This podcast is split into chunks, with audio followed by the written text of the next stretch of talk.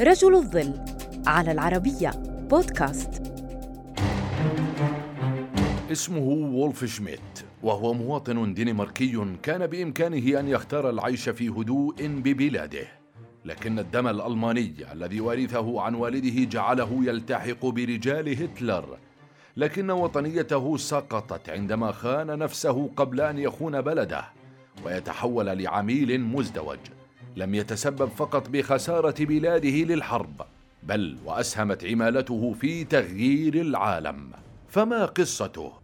ولد وولف ديتريك كريستن شميت عام 1911 في ألمانيا لأب ألماني وأم دنماركية لكنه نشأ في الدنمارك مع والدته التي عادت لبلدها قبل عام 1914 قبل اندلاع الحرب العالمية الأولى في الدنمارك. درس شميت القانون ورغم أنه يحمل جنسيتها ويعيش على أرضها كان الدم الألماني يسري في عروقه. فانضم إلى الحزب النازي هناك قبل أن تعثر عليه وكالة المخابرات الألمانية وتعرض عليه التجسس ليوافق دون أي تردد. لم يكن من السهل أن يدخل ألماني إلى بريطانيا بطريقة شرعية. فتم إرسال شميت إلى هناك عبر إنزال مظلي في عام 1940 حيث تعرض لإصابات بالغة كما أنه سرعان ما وقع بيد الإنجليز الذين جندوه لصالحهم ضمن نظام Double Cross الذي تحكمت المخابرات البريطانية بموجبه بجميع العملاء الألمان في بريطانيا وحينها صار يعرف باسم هاري ويليامسون على الرغم من أن اسمه الرمزي كان تيت. خلال السنوات الخمس التي قضاها كجاسوس استخدم شميت أيضا أسماء مستعارة لم يستطع أحد حصرها.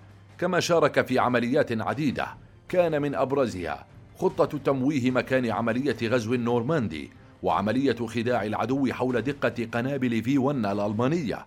كما نقل أكثر من ألف رسالة مشفرة عبر الراديو أكثر من أي عميل آخر في إنجلترا.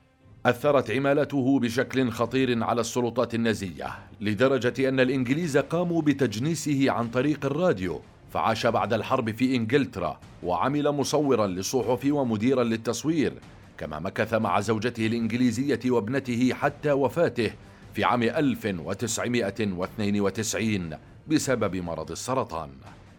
كان شميت من أخطر العملاء المزدوجين تاريخيا. لدرجة أن الكاتب نايجل ويست وصفه في كتابه حول الجواسيس خيط الخداع بأنه واحد من الجواسيس السبعة الذين غيروا العالم.